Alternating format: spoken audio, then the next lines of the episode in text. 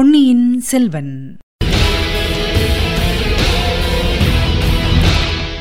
வணக்கம். நீங்கள் கேட்டுக்கொண்டிருப்பது தமிழசேஃபம். தமிழசேஃபமில் இனி நீங்கள் கேட்கலாம் பொன்னியின் செல்வன்.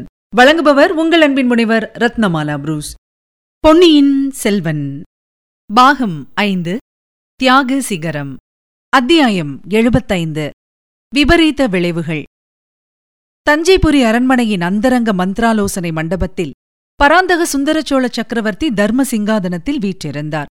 அரண்மனை பெண்டிர்களில் முக்கியமானவர்கள் அவருக்கு இருமருங்கிலும் அமர்ந்திருந்தார்கள். சோழ நாட்டு அமைச்சர்களும் தளபதிகளும் அரசிளங்குமாரர்களும் சக்கரவர்த்தியின் முன்னிலையில் வணக்கமான பாவனையில் நின்று கொண்டிருந்தார்கள். பெண்டிர்களிலே மூத்த எம்பிராட்டியான செம்பியன் மாதேவியும் உடைய பிராட்டி வானமாதேவியும் இளைய பிராட்டி குந்தவையும் கொடும்பாளூர் இளவரசி வானதியும் காணப்பட்டனர். அவர்களுடன் கலந்து நிற்பதற்கு தயங்கிய பூங்குழலியும் சற்று தூரத்தில் காணப்பட்டாள். ஆடவர்களிலே பெரிய பழுவேட்டரையரும் சின்ன பழுவேட்டரையரும் முதன்மந்திரி அனிருத்தரும் சேனாதிபதி பெரிய வேளாரும் மிலாடுடையார் மலையமானும் இளவரசர் அருள்மொழிவர்மரும் புனர்ஜென்மம் பெற்ற மதுராந்தகத்தேவரும் பார்த்திபேந்திர பல்லவனும் முதன்மந்திரிக்கு பின்னால் சற்று ஒதுங்கி திருமலையும் இருந்தனர்.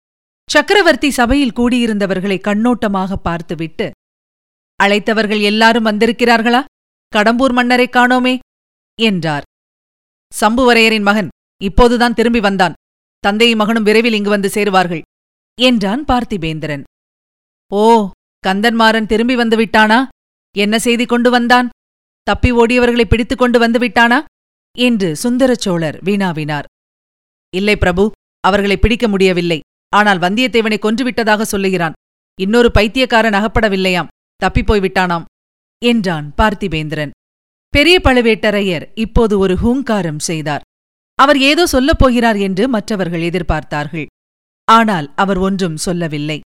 சக்கரவர்த்தி, நான் செய்த தவறினால் இன்னும் என்னென்ன விளைவுகள் நேருமோ தெரியவில்லை. முதல் மந்திரி, என் மனத்தில் உள்ள எண்ணங்களை நன்கு அறிந்திருக்கிறீர். எனக்கும் என் குலத்துக்கும் மிகவும் வேண்டியவர்களை இங்கே இப்போது அழைத்திருக்கிறேன். எதற்காக அழைத்தேன் என்பதையும் என் கருத்தையும் நீர்தான் இவர்களுக்கு எடுத்துச் சொல்ல வேண்டும். என்னைக் காட்டிலும் தெளிவாக உம்மால் சொல்ல முடியுமல்லவா என்றார்.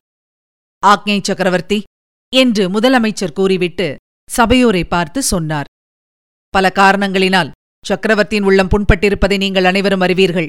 அபிமன்யுவையும் அரவானையும் ஒத்த வீராதி வீரனான மூத்த மகனை சமீபத்தில் நம் மன்னர் பறிகொடுக்க நேர்ந்தது. இளவரசர் இறந்த காரணமோ இன்னமும் மர்மமாக இருந்து வருகிறது. மூன்று ஆண்டு காலமாக அந்த வீர திருமகனை நம் அரசர் பார்க்கவில்லை. காஞ்சியில் பொன்மாளிகை கட்டிவிட்டு தந்தையை அங்கே வந்து தங்கியிருக்க வேண்டும் என்று கரிகாலர் செய்திக்கு மேல் செய்து விடுத்தார். ஆயினும் சக்கரவர்த்தி போகவில்லை. அதன் காரணம் நீங்கள் எல்லாரும் அறிந்ததே. இந்த தஞ்சை மாநகரில் சக்கரவர்த்தி சின்ன பழுவேட்டரையரின் பாதுகாப்பில் இருந்து வந்தார். நாடு நகரங்களில் பலவித வதந்திகள் உலாவி வந்தன. அத்தகைய சந்தர்ப்பங்களில் சக்கரவர்த்தி தஞ்சையை விட்டு சென்றால் பழுவேட்டரையர்களிடம் அவருக்கு நம்பிக்கை குன்றிவிட்டதாக யாரேனும் எண்ணக்கூடும் அல்லவா? அத்தகைய எண்ணத்துக்கு இடம் கொடுக்க சக்கரவர்த்தி விரும்பவில்லை. நம் அரசர் சொல்வதற்கு தயங்கக்கூடிய ஒரு செய்தியை நான் வெளிப்படையாக சொல்கிறேன்.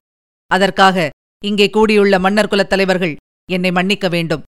நம் அரசர் சில காலமாக உடல் நோயுற்று கால்களின் சக்தியை இழந்திருந்தார். அதனால் அவர் உள்ளம் நலிவுற்றிருந்தது. ஆனால் அதை காட்டிலும் அதிகமாக அவர் உள்ளத்தை புண்படுத்திய மனநோய் ஒன்றும் இருந்தது. சோழர் பெருங்குலத்துக்கு உற்ற துணைவர்களாயும் பரம்பரையாக அக்குலத்துடன் உறவு பூண்டவர்களாயும் இந்த பெரிய சோழ சாம்ராஜ்யத்தை தாங்கும் வைரத் தூண்களாயும் இருந்த நீங்கள் ஒருவரோடொருவர் வேற்றுமைப்பட்டு பகைமை பூண்டிருந்தது நம் சக்கரவர்த்தியின் உள்ளத்தை புண்படுத்தி உடல் நோயையும் வளர்த்து வந்தது. யானை மேல் துஞ்சி வீர சொர்க்கமடைந்த ராஜாதித்தரின் தலைமையில் நீங்கள் அனைவரும் ஒருமுகமாக தக்கோல போர்க்களத்தில் சண்டையிட்டீர்கள். அந்த போர்க்களத்தில் ராஜாதித்தர் எதிர்பாராத வீரமரணம் அடைந்தபடியால் சோழ சைனியம் தோல்வியுற்றது. ஆனால் உங்களுடைய வீரத்தினாலும் உறுதியினாலும் ஒற்றுமையினாலும் அத்தோல்வியையே வெற்றியாக மாற்றினீர்கள். இழந்த தொண்டை மண்டலத்தையும் கங்க மண்டலத்தையும் திரும்ப கைப்பற்றினீர்கள். சேவூர் போர்க்களத்தில் பாண்டியர்களை முறியடித்து பாண்டிய நாட்டை கைப்பற்றி நமது நேர் ஆளுகைக்குள் கொண்டு வந்தீர்கள். ஈழ நாட்டில் மகிந்தனை புறங்கண்டு புலிக்கொடியை உயர்த்தினீர்கள். இவ்வளவு அரும்பெரும் காரியங்களை நீங்கள் அனைவரும் ஒருமைப்பட்டு சோழ சாம்ராஜ்யத்தின் நலமே உங்கள் நலம் என்று கருதி வந்ததினாலே சாதிக்க முடிந்தது. அத்தகைய நன்னிலைமை சில ஆண்டுகளாக மாறிவிட்டது. எக்காரணத்தினாலோ உங்களுக்குள் மனவேற்றுமை ஏற்பட்டுவிட்டது. இரண்டு கட்சியாக பிரிந்து விட்டீர்கள். இந்த பிளவை நீக்க வேண்டும் என்று நம் அரசர் பெருமான் எவ்வளவோ பாடுபட்டார். தமக்கு பிறகு அரசுரிமை யாருக்கு என்பது பற்றித்தான் உங்களுக்குள் வேற்றுமை என்பதை அறிந்தார். நீங்கள் யாரும் அதை நேர்முகமாக சக்கரவர்த்தியிடம் சொல்லவில்லை. ஆனாலும் இணையற்ற அறிவாளியான நம் பேரரசர் அதை ஊகித்தறிந்தார். அரசுரிமை விஷயத்தை உங்கள் எல்லாருடனும் கலந்து மனம் விட்டு பேசி சமரசமாக தீர்த்து வைக்க விரும்பினார். அவ்விதம் அதை தீர்த்து வைத்த பின்னரே காஞ்சிக்கு செல்வது என்று எண்ணியிருந்தார். சிவஞான கண்டராதித்த பெருமானின் திருக்குமாரருக்கே இந்த சோழ சாம்ராஜ்யத்தை உரிமையாக்க எண்ணியிருந்தார். இதை ஆதித்த கரிகாலரையும் ஒப்புக்கொள்ள செய்யலாம் என்று நம்பியிருந்தார். அதற்காகவே கரிகாலரை இங்கு வரும்படி சொல்லி அனுப்பிக் கொண்டிருந்தார். அதற்கிடையில் எதிர்பாராத துயர சம்பவம் நிகழ்ந்துவிட்டது. கரிகாலர் கடம்பூர் மன்னரின் மாளிகைக்கு வருகிறார் என்று அறிந்தபோது சக்கரவர்த்தி மனம் பூரித்தார். இதன் மூலம் உங்களுக்குள் ஏற்பட்டிருந்த வேற்றுமை நீங்கிவிடும் என்று எண்ணினார். கரிகாலர் சம்புவரையரின் திருக்குமாரியை மணந்து கொண்டால் முன்போல் நீங்கள் அனைவரும் ஒருமனப்படுவீர்கள் என்றும் ராஜ்ய உரிமை விஷயத்தையும் சுலபமாக தீர்த்து கொள்ளலாம் என்றும் எண்ணினார். நானும் அவ்விதமே நினைத்தேன். உங்களில் பலரும் அவ்விதமே எண்ணியிருப்பீர்கள். நம் திருக்கோவலூர் மன்னர் கூட அதனாலேதான் ஆதித்த கரிகாலர் கடம்பூர் செல்வதற்கு தடை சொல்லவில்லை. ஆனால் நம் எல்லாருடைய ஆசையும் பங்கமுற்றது. கடம்பூர் அரண்மனையில் இளவரசர் கரிகாலர் அகால மரணமடைந்தார். அது எப்படி நேர்ந்தது என்பதை கண்டறியப் போகிறோமா இல்லையா? இதை தெரிந்து கொண்டு மேலே நீங்கள் பேசுவது உச்சிதமாயிருக்கும் என்றார் திருக்கோவலூர் மலையமான். ஆமாம், அதை தெரிந்து கொள்ளாமல் மேலே எந்த யோசனையும் செய்வது சாத்தியமில்லை என்றார் சேனாதிபதி. வீர பெருமக்களே, நடந்தது நடந்துவிட்டது. போனதை பற்றி கிளறி கொண்டிருக்க வேண்டாம் என்று சக்கரவர்த்தி கருதுகிறார் என்றார் முதன் மந்திரி அனிருத்தர். அது எப்படி முறையாகும்? சோழகுலத்தின் நீதி பரிபாலனம் உலக பிரசித்தியானது. இந்த ராஜ்யத்தில் ஒரு திக்கற்ற அனாதை உயிரிழந்தாலும் அது எப்படி நேர்ந்தது என்று விசாரிக்கப்படுகிறது. அதற்கு யாராவது காரணம் என்று ஏற்பட்ட பின் தக்க தண்டனை விதிக்கப்படுகிறது. அப்படியிருக்க பட்டத்து இளவரசர் என்று முடிசூடிய இளங்கோவின் அகால மரணத்தை எவ்வாறு விசாரிக்காமல் விடுவது என்றார் சேனாதிபதி பெரிய வேளார். சுந்தரச்சோழர் பெருமூச்சு விட்டு, கொடும்பாளூர் மாமா, கேளுங்கள். என் அருமை மகன் அகால மரணமடைந்ததில் என்னை விட துயரம் வேறு யாருக்காவது இருக்க முடியுமா? நானே விசாரணை வேண்டாம் என்கிறேன். ஏன்? இங்குள்ள யாரும் அதற்கு பொறுப்பாளி அல்ல என்று நிச்சயமாக அறிந்துள்ளேன். நான் செய்த பாவத்தின் பயனாக என் மகனை பறிகொடுத்தேன். அதற்கு பிராயச்சித்தம் என்ன உண்டோ சொல்லுங்கள், செய்துவிடுகிறேன். வேறு காரணம் தேட வேண்டாம் என்றார். பிரபு, தாங்கள் இப்படி சொல்லுவதினால் குற்றத்துக்கு பொறுப்பாளியான யாரையோ காப்பாற்ற விரும்புகிறீர்கள் என்று ஏற்படும். நாட்டு மக்கள் ஏற்கனவே இளவரசரது மரணத்தின் காரணம் பற்றி பலவாறு பேசிக் கொள்கிறார்கள். உண்மையை கண்டுபிடித்து வெட்ட வெளிச்சமாக்கி விடுவதுதான் நல்லது. குற்றவாளி யாராயிருந்தாலும் உரிய தண்டனைக்கு ஆளாக வேண்டியதுதான் என்றார் சின்ன பழுவேட்டரையர். நூற்றில் ஒரு வார்த்தை. அதுதான் நேர்மையான ராஜரீக முறை. இந்த பெருங்குற்றத்தை விசாரித்து தண்டிக்காவிட்டால் நாட்டு மக்களுக்கு நீதி பரிபாலனத்திலேயே நம்பிக்கை குன்றிப் போய்விடும் என்றான் பார்த்திபேந்திரன். பெரியோர்களே, இதைப்பற்றி ஏன் இவ்வளவு யோசனையும் வாத பிரதிவாதமும்? இந்த சிறுவன் கூறுவது அதிக பிரசங்கமாக இருந்தால் மன்னித்து அருளுங்கள். குற்றவாளி தண்டிக்கப்பட்டு விட்டான். இளவரசர் கரிகாலனை கொன்றவனும் என் சகோதரியின் வாழ்க்கையை பாழாக்கி அவளை பைத்தியமாக அடித்தவனுமான பாதகன் வந்தியத்தேவனை நானே என் கைவேலால் கொன்றுவிட்டு திரும்பினேன். இன்னும் என்னத்திற்கு விசாரணை என்றான் கந்தன்மாறன். முதன் மந்திரி முதலில் பேசிக் கொண்டிருந்த போது கந்தன்மாறன் அங்கே வந்துவிட்டான். அவன் வந்திருந்ததை அவன் குரலை கேட்ட பிறகுதான் மற்றவர்கள் கவனித்தார்கள். அவர்களில் பெரிய பழுவேட்டரையர் மெல்லிய குரலில், மூடன், நெர்மூடன், கடம்பூர் சம்புவரையருக்கு இப்படிப்பட்ட பிள்ளை வந்து பிறந்தானே என்று முணுமுணுத்தார். முதன் மந்திரி அனிருத்தர், கந்தன்மாரா, வந்தியத்தேவனை நீ வேலெறிந்து கொன்றது உண்மைதானா? அவனை நீ பார்த்தாயா? இரவு நேரத்திலல்லவா அவனை நீ துரத்திச் சென்றாய் என்றார். முதன் மந்திரி, உங்களுக்கு என் பேரில் எப்போதும் நம்பிக்கையில்லை என்பதை அறிவேன். இரவாக இருந்ததினால் ஆளை தெரியாமல் போகுமா?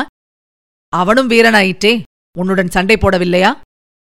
ஆமாம், என்னுடைய வீரத்திலும் தங்களுக்கு நம்பிக்கை கிடையாதுதான். ஆகையால் சக்கரவர்த்தியிடம் விண்ணப்பித்துக் கொள்கிறேன். ஓடியவர்கள் இரண்டு பேர்.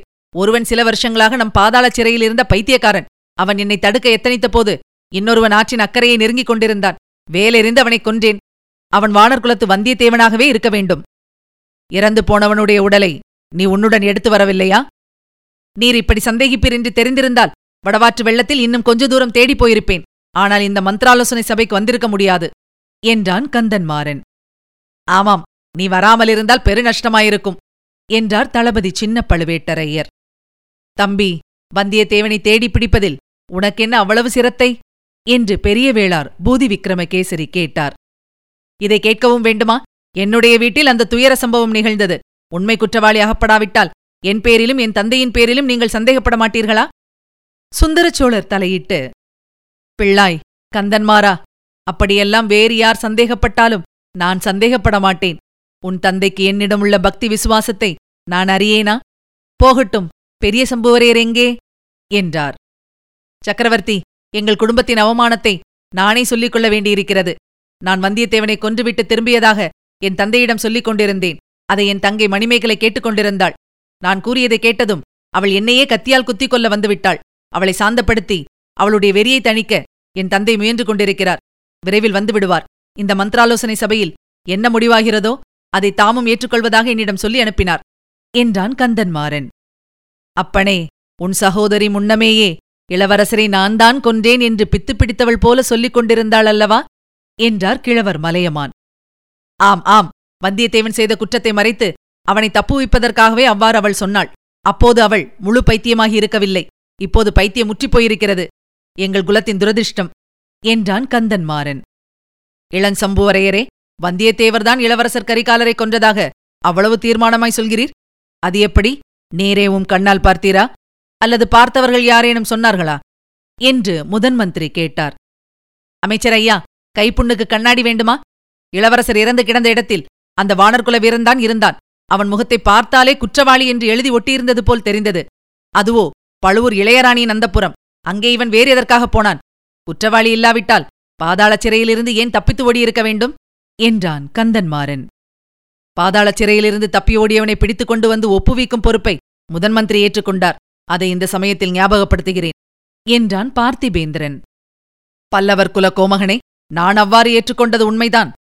ஆனால் இளம் சம்புவரையர் இவ்விதம் தாமே நீதிபதியாகி விசாரித்து முடிவு செய்து தண்டனையையும் நிறைவேற்றி விடுவார் என்று நான் எதிர்பார்க்கவில்லை.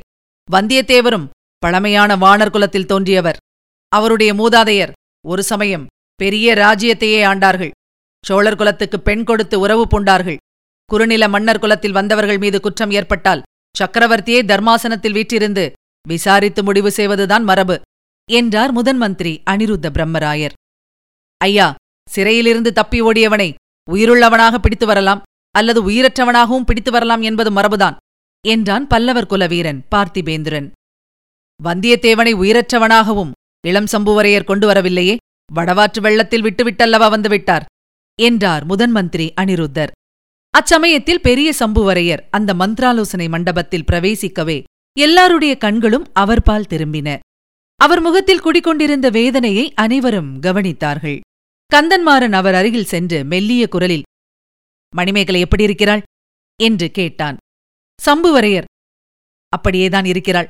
உன் அன்னையை அவளுக்கு காவல் வைத்துவிட்டு வந்தேன் என்று உரத்த குரலில் சற்று கடுமையாகவே கூறினார். சக்கரவர்த்தி சம்புவரையரை பார்த்து, ஐயா, தாங்கள் தங்கள் செல்வகுமாரியின் அருகில் இருப்பது அவசியமானால் அவ்வாறே செய்யலாம். நம்முடைய ஆலோசனையை நாளை வைத்துக் கொள்ளலாம் என்றார். இல்லை பிரபு, அவள் அருகில் நான் இருந்து பயனொன்றுமில்லை. என் குமாரன் கைவேலினால் உயிர் துறந்த வானர்குல வீரன் வந்தியத்தேவன் மீண்டும் உயிர் பெற்று வந்தால் ஒருவேளை பயன்படலாம் என்றார் சம்புவரையர். அவர் பேச்சில் தொனித்த வேதனை நிறைந்த துயரமும் மனக்கசப்பும் அந்த சபையில் சிறிது நேரம் மௌனம் குடிக்கொள்ளும்படி செய்தது. முதன் மந்திரி அனிருத்தர், ஐயா, தங்கள் மாளிகையில் நடந்த விபரீத சம்பவத்தை பற்றி பேசிக் கொண்டிருந்தோம். இளவரசர் தங்கள் மாளிகையில் அகால மரணமடைய நேர்ந்ததினால் தங்கள் உள்ளம் எவ்வளவு புண்பட்டிருக்கிறது என்பதை நாங்கள் எல்லாரும் உணர்ந்திருக்கிறோம். அதற்கு தங்களை எந்த விதத்திலும் பொறுப்பாக்க சக்கரவர்த்தி விரும்பவில்லை. ஆனாலும் நாடு நகரங்களில் நானாவிதமான வதந்திகள் பரவாமல் இருக்கும் பொருட்டு இளவரசரின் மரணம் எவ்விதம் நேர்ந்தது என்று நிச்சயமாக தெரிந்தால் நல்லதல்லவா? இந்த சபையில் கூடியுள்ளவர்கள் அவ்வாறு கருதுகிறார்கள். அதை பற்றி தாங்கள் ஏதாவது தெரியப்படுத்துவதற்கு இருக்கிறதா? வானர்குலத்து வந்தியத்தேவனால்தான் இளவரசரின் மரணம் நேர்ந்தது என்று இளம் சம்புவரையர் சாதிக்கிறார். தங்களுடைய கருத்து என்ன என்று கேட்டார். சம்புவரையர் சிறிது நேரம் திகைத்து நின்றார். பின்னர் நாலாபுரமும் பார்த்தார். அவருடைய பார்வை கந்தன்மாறன் பேரில் விழுந்ததும், ஆம் ஆம், இந்த மூடன் அவ்வாறுதான் அன்றைக்கும் சொன்னான். அதை நான் நம்பவில்லை, இன்றும் நம்பவில்லை. இவன் வார்த்தையை கேட்டு இளவரசர் கரிகாலரை கடம்பூர் மாளிகைக்கு வரும்படி அழைத்தேன். அதனால் இத்தனை விபரீத விளைவுகள் நேர்ந்துவிட்டன. எனக்கும் என் குலத்துக்கும் என்றும் அழியாத அபகீர்த்தி ஏற்பட்டுவிட்டது என்றார். கிழவர் மலையமான் இறங்கிய குரலில், சம்புவரையரே, பதற வேண்டாம். நடந்தது நடந்துவிட்டது. நல்ல எண்ணத்துடனேதான் தாங்கள் என் பேரப்பிள்ளையை தங்கள் மாளிகைக்கு அழைத்தீர்கள். கரிகாலனுடைய மரணத்துக்கு தங்களை பொறுப்பாக்க இங்கே யாரும் எண்ணவில்லை. ஆகையினால்தான் உண்மையை அறிய விரும்புகிறோம். அதற்கு தாங்கள் உதவி செய்தால் நலமாயிருக்கலாம் என்றார். நான் என்ன உதவி செய்ய முடியும்? என் மகன் ஒன்று சொல்லுகிறான், அதற்கு நேர்மாறாக என் மகள் இன்னொன்று சொல்லுகிறாள். இருவர் பேச்சையும் என்னால் நம்ப முடியவில்லை. எனக்கும் உண்மை தெரியவில்லை. கண்களை கட்டி காட்டிலே விட்டது போல் இருக்கிறது. உண்மையில் நடந்ததை அறிவதற்கு என்னை காட்டிலும் தனாதிகாரி பெரிய பழுவேட்டரையர் உதவி செய்யக்கூடும். அவரை கேளுங்கள். அவர்தான் எல்லாவற்றுக்கும் மூல காரணம். அவர்தான் முதன் முதலில் மதுராந்தகத்தேவரை ரகசியமாக கடம்பூருக்கு அழைத்து வந்தார். என் மகளை அவருக்கு மனம் செய்து கொடுக்கும்படியும் சொன்னார். அதிலிருந்து என் குடும்பத்துக்கு சனியன் பிடித்தது. அந்த மதுராந்தகத்தேவரே இப்போது மாயமாய் மறைந்து விட்டதாக அறிகிறேன். பின்னர் பெரிய பழுவேட்டரையர் தமது இளையராணியை அழைத்துக் கொண்டு வந்தார். காஞ்சியிலிருந்து இளவரசரையும் வரப்பண்ணினார். இரண்டு பேரையும் என் மாளிகையில் விட்டுவிட்டு போய்விட்டார். ஏன் போனார் என்று கேளுங்கள். அவருடைய இளையராணி இப்போது எங்கே போனார் என்று கேளுங்கள். இவ்விதம் சம்புவரையர் வெறி கொண்டவர் போல் எதையெல்லாமோ பேசிக்கொண்டே போனார். சக்கரவர்த்தி குறுக்கிட்டு, போதும் போதும், நிறுத்துங்கள். இதனாலேதான் நடந்துவிட்ட காரியத்தைப் பற்றி விசாரணை ஒன்றும் வேண்டாம் என்று நான் சொன்னேன். நீங்கள் கேட்கவில்லை. ஏற்கனவே உங்களுக்குள்ளே இருக்கும் வேற்றுமை போதாதா? புதிய பூசல்கள் வேறு வேண்டுமா? சம்புவரையரே, உங்கள் மாளிகையில் நடந்ததற்கு நீங்கள் பொறுப்பாளி அல்ல. அதனாலேதான் உங்களை உடனே பாதாள சிறையிலிருந்து விடுவிக்க சொன்னேன். என் வீர புதல்வன் அகால மரணம் அடைந்ததற்கு என்னுடைய பழைய பாவங்கள்தாம் காரணம். யார் பேரிலும் குற்றமில்லை. நீங்கள் அதை பற்றி ஒன்றும் சொல்ல வேண்டாம். பெரிய பழுவேட்டரையரும் எதுவும் சொல்ல வேண்டியதில்லை என்றார். அப்போது பெரிய பழுவேட்டரையர் சிம்ம கர்ஜனையைப் போல் தொண்டையை கனைத்துக் கொண்டு பெரும் குரலில் பேசினார். சோழர்குல கோமானே, கருணை கூர்ந்து மன்னிக்க வேண்டும். நான் பேசாமல் இருக்கலாகாது. என் மனத்தில் உள்ளதை கூறியே ஆக வேண்டும். உண்மையை நான் அறிந்தபடி சொல்லியே ஆக வேண்டும். ஆம் பெருமானே, உண்மையை எதற்காக சொல்ல வேண்டும் என்றும் சொல்லாமலே என் பிரதிஜையை நிறைவேற்றிவிடலாம் என்றும் எண்ணியதுண்டு. ஒரு காலத்தில் நான் வேளக்கார படைக்கு தலைவனாயிருந்தேன். சோழர் குலத்தை சேர்ந்தவர்களுக்கு ஆபத்து நேர்ந்து காப்பாற்ற முடியாவிட்டால் என் தலையை நானே வெட்டிக்கொண்டு உயிர் விடுவேன் என பிரதிஜை செய்திருந்தேன். ஆதித்த கரிகாலரை காப்பாற்ற என்னால் முடியவில்லை. ஆகையால் என் பிரதிஜையை நிறைவேற்றியே தீர வேண்டும். அதற்கு முன்னால் எனக்கு தெரிந்த உண்மையை சொல்லிவிட விரும்புகிறேன். இல்லாவிட்டால் வீணான பல பல சந்தேகங்கள் ஏற்பட்டு வீண் பழிகள் சுமத்தப்பட ஏதுவாகும். இவ்வாறு பெரிய பழுவேட்டரையர் கூறி நிறுத்திய போது அந்த சபையில் பரிபூரண மௌனம் குடிகொண்டிருந்தது. எல்லாருடைய உள்ளமும் ஒரு கணம் கனிந்து உருகிவிட்டது. சக்கரவர்த்தி தழுதழுத்த குரலில், மாமா, சற்று யோசியுங்கள். எதற்காக தாங்கள் நடந்து போன காரியங்களைப் பற்றி பேச வேண்டும்? இறந்தவர்களின் உயிர் திரும்பி வரப்போவதில்லை. தாங்கள் மனமறிந்து சோழகுலத்துக்கு எந்தவித துரோகமும் செய்திருக்க மாட்டீர்கள். ஆகையால் நடந்து போனதை மறந்துவிட்டு இனி நடக்க வேண்டியதைப் பற்றி பேசுவோம் என்றார். இல்லை ஐயா, நடந்துவிட்டதைப் பற்றி நான் பேசியே ஆக வேண்டும். சோழர் குலத்துக்கு நான் எவ்வளவு பெரிய துரோகம் செய்வதற்கிருந்தேன் என்று கூறியே தீர வேண்டும். தங்களுக்கும் எனக்கும் குலதெய்வமான துர்காதேவிதான் அவ்விதம் நேராமல் தடுத்தாள். அந்த அன்னை பரமேஸ்வரிக்கு என் காணிக்கையை செலுத்தியே தீர வேண்டும். கருணை கூர்ந்து நான் சொல்லப்போவதை செவி கொடுத்து கேளுங்கள் என்றார் பெரிய பழுவேட்டரையர். அவர் பேசுவதை தடை செய்ய முடியாது என்று கண்ட சக்கரவர்த்தியும் சும்மா இருந்தார். பின்னர் பெரிய பழுவேட்டரையர் தாம் மூன்று ஆண்டுகளுக்கு முன்னால் சாலையோரத்தில் நந்தினியை சந்தித்து அவள் பேரில் மோகம் கொண்டது முதல் நடந்ததையெல்லாம் ஒன்றையும் மறைக்காமல் எடுத்துச் சொன்னார். தம் சகோதரர் சின்ன பழுவேட்டரையர் அடிக்கடி எச்சரிக்கை செய்தும் தாம் பொருட்படுத்தாததை கூறினார். நந்தினியின் தூண்டுதலினால் மதுராந்தகத்தேவருக்கு சோழ சிங்காதனத்தை உரிமையாக்க எண்ணியதையும் அதற்காக மற்ற சிற்றரசர்களுடன் சேர்ந்து சதி செய்ததையும் கூறினார். நந்தினியின் மூடு பல்லக்கில் மதுராந்தகனை அழைத்துப் போனதை பற்றியும் சம்புவரையர் மாளிகையில் நள்ளிரவில் நடந்த கூட்டத்தை பற்றியும் கூறினார். முதன் முதலில் வந்தியத்தேவன் காரணமாகவே நந்தினியின் பேரில் தமக்கு சந்தேகம் உதித்தது என்றும் அதிலிருந்து பாண்டிய நாட்டு சதிகாரர்களைப் பற்றி யோசனை தோன்றியது என்றும் தெரிவித்தார். ஆனாலும் அவ்வப்போது நந்தினியின் மோகமாகிய மாயை தம் அறிவை மறைத்து வந்தது என்று துயரத்தோடு எடுத்து சொன்னார். கடைசியாக கொள்ளிடத்து உடைப்பு வெள்ளத்தில் சிக்கிக் கொண்டதனால் பாண்டிய நாட்டு சதிகாரர்களின் திட்டம் இன்னதென்று அறிந்து கொண்டதையும் விரைந்து திரும்பி கடம்பூர் சென்றதையும் கூறினார். வழியில் காளாமுக சைவரைப் போல வேஷம் பூண்டதையும் இடும்பன்காரியின் உதவியினால் இரகசிய வழியில் சென்று அந்தப்புரத்தை அடைந்ததையும் யாழ்களஞ்சியத்தில் ஒளிந்திருந்து நந்தினிக்கும் இளவரசருக்கும் நடந்த சம்பாஷணையை ஒட்டுக்கேட்கும் ஆர்வத்தினால் ஒரு நிமிடம் தாமதித்ததையும் அதற்குள் இளவரசர் மாண்டு விழுந்ததையும் தெரிவித்தார். அவரை தாங்குவதற்காக தாம் பாய்ந்து சென்றபோது விளக்கு அணைந்ததையும் தம்மை பலர் சூழ்ந்து தாக்கியதையும் தாம் மூர்ச்சையுற்றதையும் பச்சைமலை குகையில் தமக்கு பிரக்ஞை வந்ததையும் பின்னர் திரும்பி வந்ததையும் விவரித்தார். சக்கரவர்த்தி, இவ்விதம் சோழர் குலத்துக்கு நான் பெருந்துரோகம் செய்தவனாவேன். பாண்டிய நாட்டு சதிகாரர்களுக்கு என்னுடைய அரண்மனையிலேயே இடம் கொடுத்தேன். நம்முடைய பொக்கிஷத்திலிருந்து அவர்கள் சதிச்செயலுக்கு வேண்டிய பொருள் கொண்டு போக அனுமதித்தேன். தங்களையும் தங்கள் புதல்வர்கள் இருவரையும் ஒரே சமயத்தில் கொன்றுவிடுவதற்கு அந்த சதிகாரர்கள் திட்டமிட்டார்கள். தங்களை செவிடும் ஊமையுமான ஒரு தெய்வப் பெண்மணி தன் உயிரை கொடுத்து காப்பாற்றினாள். பொன்னியின் செல்வரை கேவலம் அறிவற்ற மிருகமாகிய ஒரு யானை காப்பாற்றியது. நான் ஆதித்த கரிகாலரை காக்க முயன்று தோல்வியுற்றேன். அவருடைய அகால மரணத்துக்கு நானே ஆதியிலும் நடுவிலும் முடிவிலும் காரணமானேன். ஐயா, துர்கா பரமேஸ்வரின் சன்னதியில் நான் எடுத்துக்கொண்ட பிரதிஜையை இதோ நிறைவேற்றுவேன் என்று கூறிவிட்டு தம் நீண்ட கரத்தில் பிடித்திருந்த வாளை வீசினார். அவருடைய நோக்கத்தை அறிந்து கொண்ட அனைவரும் திடுக்கிட்டு பிரமித்து நின்றார்கள். சிறிது சிறிதாக அவர் அருகில் வந்திருந்த பொன்னியின் செல்வர் மட்டும் சட்டென்று பாய்ந்து பெரிய பழுவேட்டரையரின் வாள் ஓங்கிய கரத்தை இறுக்கிப் பிடித்துக் கொண்டார். ஐயா, பொறுங்கள். வழி வழியாகச் சோழர் குலத்து மன்னர்களின் முடிசூட்டு விழாவின் போது பழுவேட்டரையர்கள்தான் கிரீடத்தை எடுத்து தலையில் வைப்பது வழக்கம். என் பட்டாபிஷேகத்தின் போதும் தங்கள் கரத்தினால்தான் முடிசூட்ட வேண்டும். அதற்கு பிறகு தங்கள் விருப்பம் போல் செய்து கொள்ளலாம். அதுவரையில் பொறுத்திருங்கள் என்றார். இந்த வார்த்தைகள் சக்கரவர்த்தியையும் மற்ற குறுநில மன்னர்களையும் வியப்புக் கடலில் ஆழ்த்தின என்று சொல்ல வேண்டியதில்லை அல்லவா? இதுவரை நீங்கள் கேட்டது பொன்னியின் செல்வன்.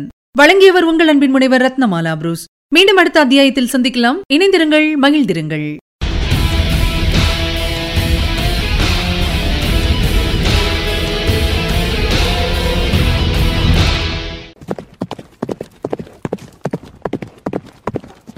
பொன்னியின் செல்வன்.